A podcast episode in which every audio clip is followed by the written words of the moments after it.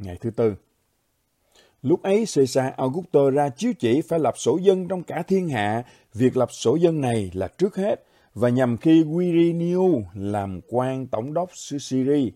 Ai nấy đều đến thành mình khai tên vào sổ, vì Joseph là dòng dõi nhà David, cho nên cũng từ thành Nazareth xứ Galilee lên thành David gọi là Bethlehem xứ Jude, để khai vào sổ tên mình và tên Mary là người đã hứa gả cho mình, đương có thai. Luca đoạn 2 câu 1 đến câu 5. Ngày thứ tư, dành cho những người nhỏ bé của Đức Chúa Trời. Có bao giờ bạn nghĩ thật kỳ diệu làm sao khi Đức Chúa Trời đã định sẵn cho đấng Mê-si sẽ sinh ra tại Bethlehem như lời tiên tri trong Mi-chê đoạn 5 câu 2 đã bày tỏ?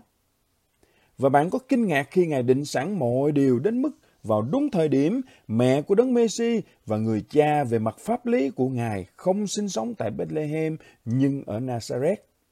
Và để thực hiện lời Ngài và đem hai con người nhỏ bé thấp hèn không tiếng tăm đến Bethlehem vào Giáng sinh đầu tiên, Đức Chúa Trời đã đặt để trong lòng Caesar Augustus rằng mỗi người trong toàn thế giới La Mã phải khai tên nơi nguyên quán của mình.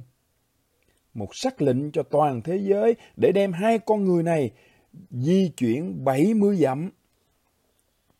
Bạn đã bao giờ cảm thấy giống như tôi, nhỏ bé và tầm thường trong thế giới 7 tỷ người, nơi mà tất cả các tin tức đều nói về những biến động lớn về chính trị, kinh tế, xã hội và những người nổi tiếng có tầm quan trọng toàn cầu với rất nhiều quyền lực và uy tín?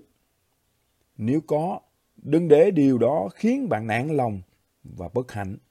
Vì trong Kinh Thánh có hàm ý rằng tất cả những lực lượng chính trị to lớn và các phức hợp công nghiệp khổng lồ, thậm chí họ không biết rằng mình đang được dẫn dắt bởi Chúa. Không phải vì lợi ích của họ, nhưng vì lợi ích cho những con người nhỏ bé của Đức Chúa Trời. Mary và Joseph nhỏ bé đã đi từ Nazareth đến Bethlehem. Chúa sử dụng một đế chế để thực hiện lời của Ngài và ban phước cho con cái Ngài. Đừng nghĩ rằng vì bạn gặp nghịch cảnh trong thế giới kinh nghiệm nhỏ bé của bạn mà bàn tay của Chúa ngắn lại. Với trọn cả tấm lòng, Ngài tìm kiếm sự thánh khiết của chúng ta, chứ không phải sự thịnh vượng hay sự nổi tiếng của chúng ta. Và đến cuối cùng, Ngài trị vì toàn thế giới. Như Châm ngôn 21 câu 1 chép, lòng của vua ở trong tay Đức Giê-hô-va khác nào dòng nước chảy. Ngài làm nghiêng lệch nó bề nào tùy ý Ngài muốn. Và Ngài luôn làm nó nghiêng lệch cho mục đích cứu chuộc, thánh hóa và đời đời giữa vòng con dân Ngài.